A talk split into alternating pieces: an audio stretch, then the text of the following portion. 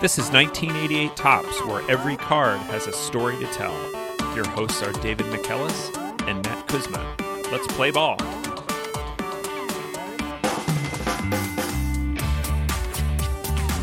Welcome back to 1988 Topps. David, what's our card for this week? Our card for this week, number 768, Dickie Noles, pitcher for the Chicago Cubs or the Detroit Tigers or question mark. Fantastic. Dickie Noles, 768, looking and and a mystery already in the 1988 Topps podcast. Which team is he actually playing for? But we'll get back to that in a second. David, it looks like we have some follow up from previous episodes we need to clear off the docket. Matt, in the Jody Reed episode, we were talking about Jody's case for the Rookie of the Year in 1988. Jody lost the 1988 Rookie of the Year voting to Walt Weiss. His team also lost in the ALCS to Walt Weiss and the Oakland A's. We suggested that that ALCS loss might have had an impact on Jody's chances for Rookie of the Year. And thank you to listener John L. on Twitter. He is at Rocketman1878. He pointed out that the votes are collected prior to the playoffs and then tabulated after the playoffs are over. Maybe the fact that Walt Weiss played for an A's team that won 104 games helped Walt's case, and Jody played for a slightly less dominant team with the Red Sox. That said, Jody was probably more valuable to his team, and he was really the catalyst for their 19 out of 20 game run that they went on over the summer. So, not to totally disrespect Walt Weiss, he had a very good season, was a really good defensive shortstop for that Oakland A's team, and uh, a very good shortstop on a great team. Got it. Well, thank you, thank you, John L, for pointing that out. And then, second, we need to have an apology to the entire state of Rhode Island, to all all 15 of the residents there in the smallest state in the union. We made Gonna a need a second error. apology for that one too. I'm sorry. uh, Now a second apology for apologizing for how few people you have. But we needed to make a big apology, David. We made a mistake. I said there were no professional sports teams left in the state of Rhode Island after the Pawtucket Paw Sox left Rhode Island. The Boston Bruins still have an affiliate in Providence, the Providence Bruins. So apologies. We also, I think, Matt, you talked about calamari for a second, but we didn't talk about the fact that people in Rhode Island call milkshakes cabinets and that they drink coffee milk, which is like a flavored syrup. It's delicious. So apologies, cabinets and coffee milk. Well, Delicious. the cabinets will have to we'll have to cover in our other podcast of frozen ice cream confections weekly. uh, yeah, regional variations on uh, frozen theme. We had gone through blizzards and concretes previously, but I think cabinets will come up. So so look out for that. And sorry, Rhode Island. But now to the main event, which is back to our card 768 and Dickie Noles. This was a suggestion by listener Anderson on Twitter, so thank you for that. Yes, at CD Anders three one three, and I thank you, Anderson. I think this is his second suggestion. I believe he suggested Matt Nokes prior, and Noles Nokes, sensing a theme here, but thank you. Dickie Noles had an an interesting trade in 1987. He has a weird card, maybe the weirdest card we've looked at yet. He's best known for one pitch in a World Series that changed a World Series, and also a fateful night in Cincinnati that changed his life. This is the most dramatic opening, I think, to our show. well, I am on the edge of my seat. I cannot wait. So let's go. Let's look at the card first, and then we've got a lot of stories to dig into. So pulling up the front of 768, we're going to see a few things, David, on this card. Right away, what I notice is the sunshine. The sun shining on the side of Dickie Noles' face as he looks askance, looks up and to the left with his mouth agape. And then you see the Cubs title, the Chicago Cubs hat, Dickie Noles' face, and to the right of his face it says in all caps, now with Tigers. And my question to you, David, is is this supposed to be the caption of what Dickie Noles is saying at that moment when the camera shutter was taken? Is in Dickie Noles' own voice saying, now with Tigers? Or is he seeing that for the first time and going, wait, what? Where am I going? or is I'm that sitting actually, in Chicago. or is that printed on the side of the wall right there in the back and you just the camera had happened to zoom into it? What the heck is going on? Let's flip to the back of it real quick for an answer to why it says that. And also maybe an answer to some of our lingering questions about when these pictures are taken, what the Topps company is doing, and when these cards come out that we sometimes run into on these episodes. Good idea. We'll flip to the back here. And before so before we do any of the other information at the top, let's just go to the very bottom of the card where it says that Dickie Noles was traded by Cubs to Tigers for player to be named later, September 21st, 1987, as this card was going to press. So the that huh look that Dickie is giving, I am also giving after this note. They run these cards off before the end of the season. For the next season. Normally, there's so many trades, there's free agency, there's so much happening in the winter months and even leading into spring training, they have the card set for the year.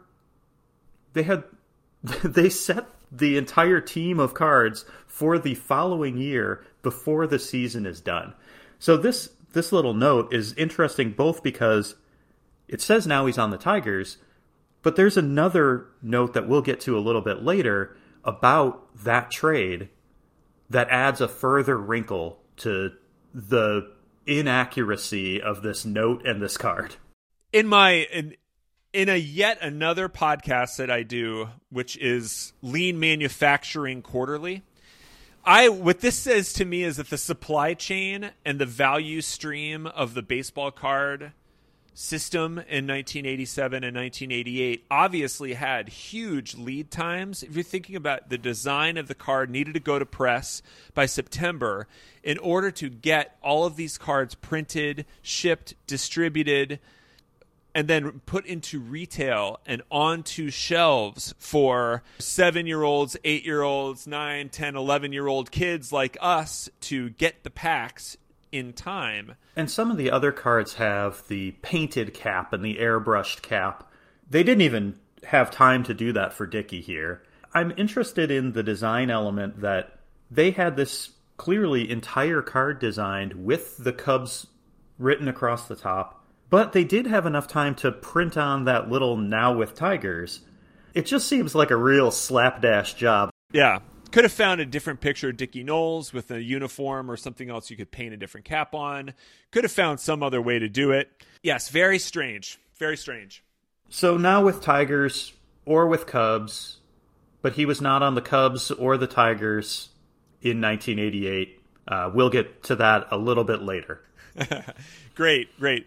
But as for the rest of the back of the card, so 6'2, 190, uh, right handed thrower and switch hitting batter, it says, drafted by the Phillies in June of 1975, acquired as a free agent by the Cubs in April of 1987, born and home in Charlotte, North Carolina. Yeah, a few notes here. The switch hitter thing I thought was interesting that this is a pitcher who is listed as a switch hitter. I looked on baseball reference and found no indication of him ever batting uh, left-handed in the majors. So he only hit right-handed. So that may be an error. Controversy. I always do like to look up the relative popularity of names. Dickey. Mm. Do you know anybody named Dickey? I, I just kept thinking of Dickey Betts, and that's why I was listening to the Allman Brothers all week. Ah, yes. I mean, Dickie Barrett from uh, the Mighty Mighty Bosstones, although the um, the spelling is different. Right? Yeah. I could only find three Dickies with an IE as their listed name on baseball reference. Two of them played at this time, Dickie Thon and Dickie Noles, and also Dickie Flowers, who played in very early baseball back in the 1800s. However, Dickie Noles is the only one of those three where Dickie is the given name. His birth name was Dickie Ray Noles. It was not short for Richard. Well, between with with two Garths, three Jodies, and three Dickies, we're really in the long tail of baseball names. So I think we've we've done very well in giving disproportionate attention to people with uh, unique names, which I think is a helpful thing to do when it comes to name equity. As you said, he's from North Carolina and was drafted straight out of high school. He went to the same high school as uh, Ray Durham, later baseball White Sox legend Ray Durham, as well as R-Truth, the wrestler in WWE. I'm just saying that for Brian. R-Truth was also in the Darren Aronofsky movie, The Wrestler. And Matt, Dickey had a very difficult upbringing. And we don't shy away from difficult topics here, and I don't think Dickey does either. We'll see that his post playing career, he spent a lot of time talking about both his upbringing and overcoming some of um, his the tribulations that have that came about from his upbringing. So maybe when we talk about some of these things, it's based on things that Dickey has said about his own life. He grew up poor and in a very difficult situation. He was born as a result of a rape. His mother was 13 years old and pregnant with Dickey. She was told that if she kept the child, she would be kicked out of her house. And she kept Dickey and moved out. And his life didn't get easier after that. He grew up in a, an alcoholic and dysfunctional situation. And he said that he first drank when he was in fourth grade because he would have to serve alcohol to his father and grandfather's card game. By this point, his mother had left the family and had left Dickey, and he became a regular drinker by seventh grade. He said that he did that partially to numb the pain of an unhappy childhood, and he became addicted. And he also uh, dabbled in drugs. He joined a gang called the Little Angels. They would break into homes, the homes of drug dealers, and steal drugs. And this resulted in at least one situation where Dickey and his friends were chased by drug dealers, and he ended up having to fend for himself with a knife and slashed a drug dealer with a knife. By high school, so he's already abusing drugs and alcohol. He said he had no life skills, but clearly he had some baseball skills. And with a strong arm, good fastball, a little bit of a lack of control, both on the mound and off the field, but good enough to get drafted in the fourth round, as you said, by the Phillies in 1975. It's just incredible to for him to have made it out. First of all, with that kind of childhood, to be able to keep it together at all to make it to getting drafted seems to me to be quite an accomplishment. We've seen this before with some of the other cards that maybe some of these guys just had that one place to go and if they didn't have that place to go, who knows what would have happened to them.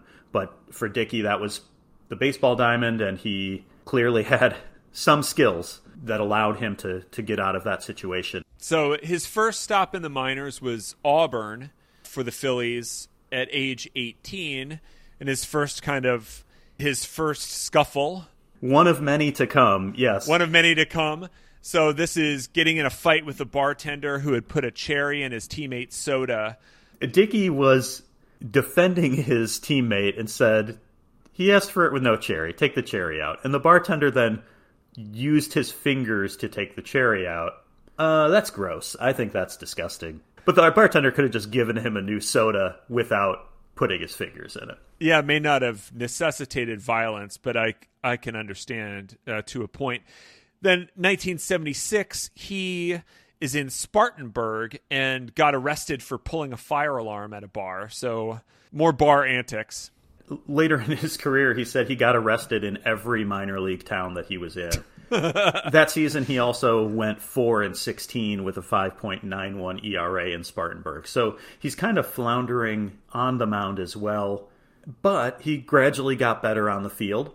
He didn't necessarily get better off the field by 1979, he played at three levels of baseball double A, triple A, and then finally got a call up to the majors. So he's 22 years old. It's 1979. He gets his debut July 5th. His first start is a loss, but then he becomes a regular starter for the Phillies and gets 14 starts in 1979. Yeah, decent rookie season, 3 and 4 with a 3.8 ERA. Not too bad. But then some more problems after that 1979 season, he went to Venezuela and played in the Winter League. We've talked about that with Jay Baller and others. He also was introduced to cocaine, and got in a bar fight, and then went to his apartment and started throwing his furniture off the balcony. And he was so out of control that he was thrown out of Venezuela. Too dangerous for Venezuela. Oh But- my goodness. Yeah. He's back with the Phillies in 1980, and it didn't seem to affect him that much. His his stats are okay. He's mostly pitching in relief for the Phillies. I should preface this by saying the Phillies never won a World Series before 1980. They were the last original National League team to win a World Series. And this is a really weird team. I think we talked about this World Series because Ozzie Virgil was uh, denied his ring. But this team had the MVP and Mike Schmidt. They had Steve Carlton, Cy Young Award winner. Tug McGraw, who was a relief pitcher, was their third best player based on wins wins above replacement. They had like Pete Rose was 39 and playing first base, but not really. You, know, you expect some power from your first baseman. Pete Rose hit one home run. It's just a very interesting team. One of their starters went four and 14, and somehow this team was the one that that broke that 96 year old year streak. It's it's pretty amazing. And Dickie Noles was maybe responsible for the most important moment of that 1980 World Series. this moment is one that it is amazing to watch and we will have a link to the YouTube to to two different clips which we highly encourage listeners to click through and watch. So to set the stage uh, for this 1980 World Series, the Phillies are playing the Kansas City Royals and the Phillies won the first two games at home and then lost in extra innings in game 3 on the road in, in Kansas City. So we pick it up in game four. So the two videos, first of all, is the gameplay of this critical event. But then the second is Dickie Noles years later describing the events that, that occurred. And so we just encourage you to watch that. And this is game four, Dickie with a perm.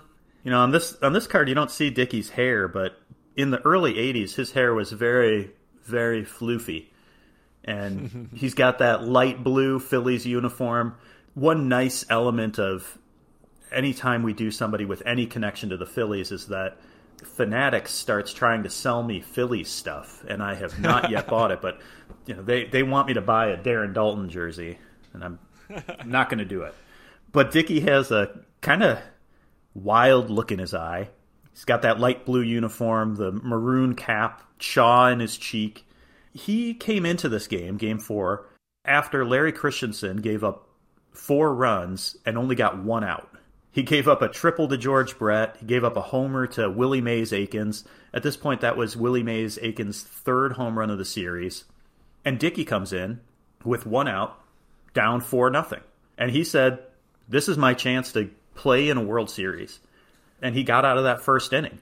In the second inning, the Phillies got a run, so now it's four one. Then in the bottom of the second, Dickey gives up another home run to Willie Aikens, and that was actually a record at the time. Willie Aikens was the first player to hit two home runs in two different World Series games. In the video of Dickey describing the moment, they also show this Willie Mays Aikens home run, and he just destroyed the ball. Dickey said that he liked watching home runs. Some pitchers don't. He said, you know, I like to see it. I know I can't do that, so let's see how far that thing can fly. He watches the home run, turns around, and Willie Aikens is still at home plate, also watching the home run. Of course, Dickey brings up some of the unwritten rules. about proper about proper celebration. Yes, he said you didn't do that unless you were Reggie Jackson. Reggie Jackson's allowed to do that. Willie Mays Aikens is, apparently is not. When he got back to the dugout, his teammates are telling him, "You have to hit this guy. You got to hit somebody. You got to get him off the plate, send a message." And he went back to the mound, and he was going to do that. And he said the next time Willie came up, he was going to hit him. And so we we go to the fourth inning, and before Willie Mays Aikens even comes up to the plate, Dickey finds his target. George Brett comes up, and, and by the way, in this video, George Brett's hair is magnificent. He is just the golden boy. It is incredible. That Yeah. season, George Brett hit 390. Up to this point, he was hitting really well. As I said, he hit a triple earlier in this game. Dickey got mad at him because he was taking too long to get back in the box. Dickey wanted to get George out so that he could hit Willie Aikens. so Willie Aikens in the on deck circle looks on as this happens. Two strikes on Brett. Down he goes. There's a message right there. Here comes Jim Frey out.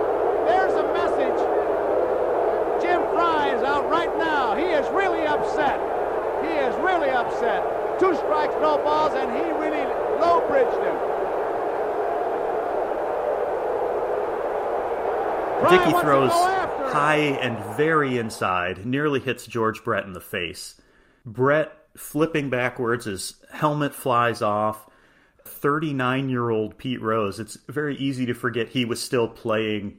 This wasn't one of his better seasons, but he was still playing first base. And he was the one who really settled everybody down, basically yelled back at the Royals and said, you know, if you want to hit somebody, do it in the next inning. Hit one of our guys. He also yelled at Jim Frey. If Dickey wanted to hit him, he would have hit him.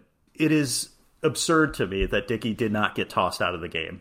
Well, he didn't actually hit him, and and then in the next pitch he strikes Brett out, and then strikes out Willie Mays Aikens right afterwards. So he ends up pitching four and two thirds innings, only gives up one run, while the Phillies lost that game five three. All of the discussion after this series is that that moment and how Pete Rose reacted and how the rest of the team reacted to you know what Dickie Noles did at that point changed the mindset of the entire team.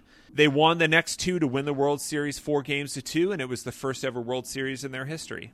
I think that there was some belief among Phillies fans that the momentum had shifted. They'd only seen their team play in two World Series in their history before this, and they thought, this is it. We're going to blow it. You know, that same kind of Cubs mindset, uh, Cub fan mindset Dickey turned the momentum around with that with that pitch. It also maybe put a little bit of fear in George Brett. He had hit 390 in the regular season. After that pitch, he hit 230 for the rest of the series. It was Dickey's only appearance in the 1980 World Series, but uh, other teammates and opponents have stressed the importance of that pitch. Mike Schmidt called it the greatest brushback in World Series history, and Royals player Amos Otis at a golf event yelled at Dickey, "You stole my World Series ring." Dickey said he didn't really think too much of it, but he he said that maybe Jim Frey's reaction and Pete Rose's reaction caused the shift in momentum. When you combine the precise placement of the pitch and the way that George Brett looks as he f- flails onto the ground, it is one of the greatest brushbacks I've seen. So, very exciting moment to take Dickey at his word, he said he decided in the windup to throw it at him. Wow. and to not hit him is pretty amazing. That's frightening. He also he also said that he took a little off the pitch so that it was only, you know, 90 instead of 95 or 96. Now, we'll we'll take him at his word on that one. I don't I don't know that for sure. Going to 1981, at post World Series win, uh, Dickey is supposed to be in the starting rotation in 1981. But we, yeah, not only have... in minor league cities, but also in spring training cities, Dickey gets into fights. And he was playing pool at a bar and got in a fight and got arrested. And he showed up at the clubhouse the next day with a fat lip and a black eye and he said that he overslept, except the news report of his arrest had already been sent around. He was supposed to be on the team on opening day to get his ring, and instead he was in Oklahoma City in AAA. And they sent him down to get his life together. Maybe for a little while, although he did punch a restaurant owner in the face and got arrested in Oklahoma City. So keeping the streak alive, David. And also keeping the streak alive of second chances, he got called back up in August. and he got in a fight with the GM over that demotion. He was at a bar with the GM and he said, Why'd you send me down? And they ended up having words. The police got called, but Dickey didn't get arrested. The GM got arrested. He kind of took one for Dickey and said, "Get back to your hotel room." And while Dickey didn't go to jail in this case, he did get to go to Chicago. He was traded. So he gets traded for ni- in 1982, traded to the Cubs with Keith Moreland for Mike Krukow. Yeah, Moreland ended up having some pretty good seasons for the Cubs, including a very good 1987 season, which we'll get to when we get to the Keith Moreland card. and yeah, Dickey became a regular starter for the Cubs for the first time in his career, starting more than 20 games. He was fine. He was you know, 10 and 13 with a 4.42 ERA. It's fine. Yeah, 1983, he gets the ultimate one more chance. This happens in Cincinnati with a, a road trip in early April. And shock of all shocks, it, it happens in a bar. If we've learned anything about Dickey, he will find a bar and he will drink and he will fight. And he got in a fight with some bouncers when he refused to leave a bar. The cops got called, and Dickey choked a police officer. uh, bad move. it's a questionable Bad decision. move. He was arrested again, charged with assault, resisting arrest, and disorderly conduct while intoxicated. He says that that was the last time he had a drink. Between the arrest and the court date in July, the Cubs sent him to rehab at a hospital. And he accepted that rehab assignment because he said it would be good for his knees. He had sore knees and he thought this will give him a chance to get some rest. He also said during the rehab process that he had been sued three times, he had been kicked out of a country, and he sat in rehab as if he didn't have any issues. But in that process, he realized that 95% of the time that he got into fights, alcohol was involved. I'm interested, as a person who doesn't get into a lot of fights, what those other 5% were about. But yeah, I think that's. I think it's rhetorical. I think probably can say it's hundred rhetorical. percent of the. It's probably hundred percent. Yeah. But that cleared his mind and made him want to get sober, and he has been sober for thirty-seven years now. Wow. Matt, as you said, the ultimate second chance he got, pled no contest to the charges, and he got sixteen days in jail and a one thousand dollar fine, Wow. a suspended For a s- one hundred and fifty day sentence for assaulting a police officer. I. He is so lucky, and He is that so is lucky. a definition of privilege that I think a lot of people Holy good lord. Yeah, we I think really do need to figure out how compassionate we are toward folks who have that many arrests and as a baseball player Dickie Noles was given many many opportunities and this one a thousand dollar fine for choking a police officer Wow. to his credit, Dickey said, I'm ashamed and sorry at what I've done. I'm humiliated as I stand here and hear about it. I didn't realize I had a drinking problem. While Dickey turned his life around in finding sobriety, some of those bad decisions may have caught up to him in that he hurt his right knee in the fight. And that hmm. caused damage and scarring that was never fixed. He said that he lost 8 to 10 miles per hour off of his fastball that one night. Yeah, so this is going to have ramifications then for the rest of his for the rest of his pitching career. So he ends up his ERA is over 5 for the next 3 seasons. In 1984 he ends up traded to the Rangers in July, so he wasn't involved in that Cubs playoff run. He's with the Rangers in 84 and 85, and then 1986 he's with Cleveland. He pitches a season in relief. Going into 1987, David, he re-signs with the Cubs, uh, signs as a free agent in 1987, and with all of the stories we've heard so far about Dickey, this ends up being one of the strangest years of his career, and I that I still I really can't even explain And right. I think that it's going to lead us to maybe we're going to need a whiteboard to walk through the, the trials and tribulations of Dickie Noles in 1987. I feel like the meme with the guy with the string connecting pictures on the on the Yes. on the cork board trying to solve the mystery. The easy part of it is he had a pretty good year with the Cubs. He threw in 41 games, went 4 and 2 as a reliever with a 3.5 ERA. He had his best wins above replacement season of his career.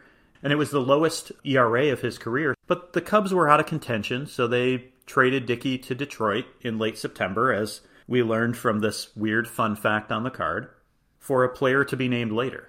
He had the good fortune to go from last place to first place, but he only pitched in four games for the Tigers. Sparky Anderson told Dickie at one point that he was his favorite two week player. Sparky also called him Richard the whole time that he was there, even though his given name is Dickie. Uh, but Dickie liked Sparky. He liked Detroit. He was hoping to stay for those reasons and probably to play for a winner. Normally, I think we talked about this in previous episodes what happens with a player to be named later. The team receiving a player makes a list of available players, often minor leaguers, normally not your best prospects. In this case, the teams could not agree on who the Cubs would receive in return for Dickie. So they just sent Dickie back. so the player to be named later was himself. Correct. Baseball Reference has this listed as the Tigers loaned Dickie Noles. Ah, okay. So this is this I'm more familiar with because this sounds a lot more like what might happen in international soccer. In current news, the U.S. men's national team, Weston McKennie, is currently on loan from Schalke to Juventus. One team is picking up the contract and maybe paying a fee for that player's services. In this case, the way that it's described is more like Dickie was traded for himself. and he was one of only four players in history to be traded for himself. It's kind of an inauspicious list here, and I don't think I've ever heard of any of these other guys. Harry Chiti, Brad Gulden, and John McDonald. It's an interesting concept that I we don't normally hear about in baseball and is very common in European soccer to have a loan player. Going into the 2021 season, a lot of minor league teams have been shut down or switched to other leagues, and maybe this will become a more common occurrence in in, baseball. And I ho- kind of hope so because it gives teams the opportunity to maybe send their prospect somewhere, get some playing time in an independent minor league system. Yeah, while giving them giving the players an opportunity to play every day and to start for different teams, but to keep hold on to their rights so that if they improve during those assignments, the team that owns the contract gets to benefit from that, whether that's from a higher value if they sell or trade them on later, or if they, you know, promote them up the ladder within their own organization. So it it is a system that makes a lot of sense.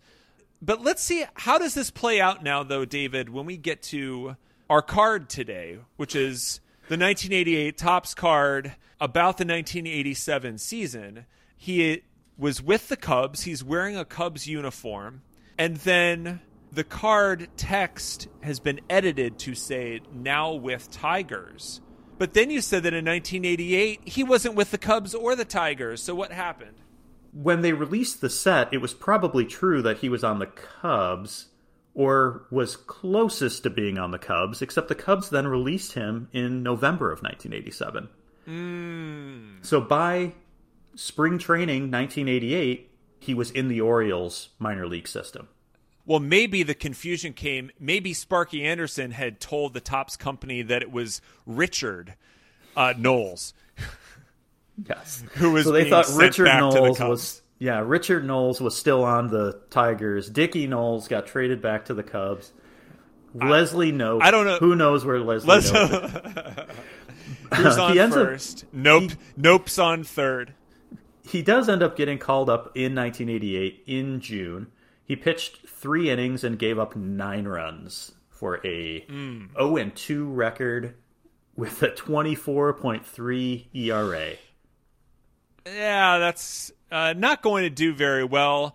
89, he's in the Yankees minor leagues. He goes back to the Phillies in 1990, called up for one game, gave up two hits and a run in less than one inning, plays in Mexico in 1991, and then retires.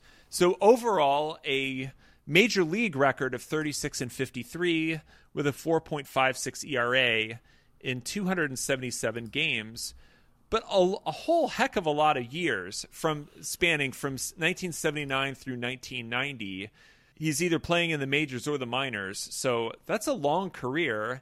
And his story with the major leagues doesn't really end there, right? In 1992, he rejoined the Phillies as an employee assistance professional. And he served in that role for the last 28 years. What his job entails is traveling to minor league cities to talk to players about alcohol and drug abuse. And he also provides counseling for players battling abuse, as well as marital, financial, and legal advice. There's a Baseball Hall of Fame article that is about this card and Dickie Noles. And it closes with a poignant moment. At one point, Dickie visited the Baseball Hall of Fame with his kids, and he asked them if he could see his own file, his own player file at the hall. And he wanted one of his sons to see the clips about him. And he didn't want him to just see the World Series ring, the World Series clips, the high points of his career. He wanted him to see the stories about his arrests and his legal troubles. Dickie's dedicated his life to his own recovery and making sure that other young players don't have those same troubles. And the people at the hall were actually touched that Dickie wanted to show his career, warts and all. And I think that that says a lot about Dickie. And you could see it in that 1980 video where he's talking about that moment. Dickie is a hell of a storyteller and mm-hmm. will tell his own story and and doesn't tell it in a braggadocious way necessarily, but tells it in an honest way that says, I was a mess. And one quote that I found from Dickie is that he said, I ruined a pretty good career, but I gained a life. His drinking and his drug abuse messed up his career with the fighting that led to actually injuries and taking some years off of his career, but he was able to find some some peace in his second career helping people. David, as we close the book here on Dickie Noles, I think after hearing this story today, I just wish more people got as many second chances as Dickie did. There are a lot of people that, if they had done the same behavior as him, wouldn't have gotten that second chance, or third, or fourth, or fifth, or sixth chance.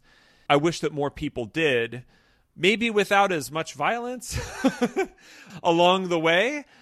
There are so many people who would read a story about someone getting drunk and assaulting a police officer and have no problem with that person being locked up for many years, especially mm-hmm. with the rap sheet that Dickie had. And he was given that opportunity. And Dickie even says he would do everything different, but you can't do that you have to pick up the pieces and you move on. And it's it is remarkable how Dickie has been able to do that. Thank you, David. This is a heck of a story. And thank you, Anderson, for that recommendation. Uh, we love suggestions. And also, if you've ever sent back a Shirley Temple, we would love to hear from you. Join us on our Facebook page. Just go to facebook.com and search for the 1988 Topps podcast on Twitter at Topps1988. Thanks a lot, and we'll see you next week.